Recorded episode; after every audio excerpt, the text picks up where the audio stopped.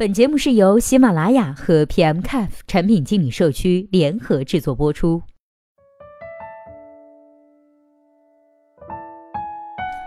Hello，大家好，欢迎收听本期的节目。今天呢，要和大家来分享的文章题目叫做《后台产品经理的技能掌握有哪些不同和侧重呢？》今天这篇文章的作者呢，是来自百度的高级产品经理林秀于林。那接下来时间，我们一起来分享一下他的观点吧。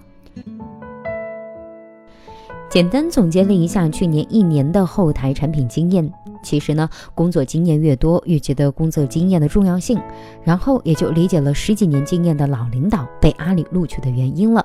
刚开始工作的时候根本没有后端概念，因为压根儿一开始呢就是冲着前端去的，觉得喜欢产品经理这个职位，也可能是因为自己觉得产品的形态。谁会想到冰山理论下的产品可能是前台实现的一个小功能，后台呢需要一串的业务逻辑和支持。现在在做后台也是因缘际会，现在做后台呢也是因缘际会，设计完前台没人做后台了，这才顶上。到现在专攻后端，专攻后端之后呢，发现也并没有减弱成就感，可能是摩羯座天生就觉得踏实工作就是一种成就感，而且能从繁杂的字段中进行抽象化的思考，对字段进行总结，同时呢考虑结构化筛选选择条件。平台型产品还需要将流程梳理之后呢，考虑可扩展性并实现可配。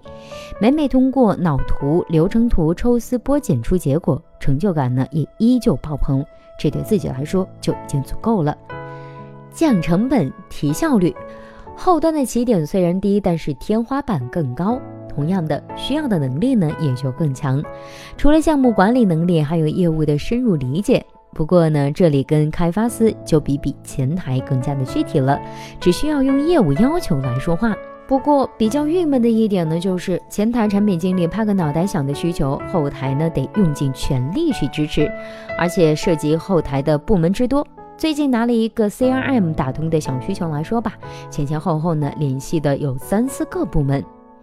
那我们再来说一下具体的吧，譬如对字段进行结构化来形成筛选条件时，还需要对文字抽象进行合并，解耦出新的字段。针对审核过程动态可配的目标，引入了工作流，为不同的业务渠道设计不同的审核流程。有哪些审核节点？每个审核点的有哪些人员来角色操作？每个审核节点在通过或者是驳回后的流向都可以动态配置。业务系统不再关心工作的后台概念，信息流和事件流推动完全交由工作流系统。好了，以上就是本期节目的全部内容，希望本期节目能够对您有所帮助。如果对待这个问题呢，您还有自己独特的见解，或者是想发表的意见，欢迎登录 PMCAF 产品经理社区，我们期待您的精彩回答。那我们下期再见啦，拜拜。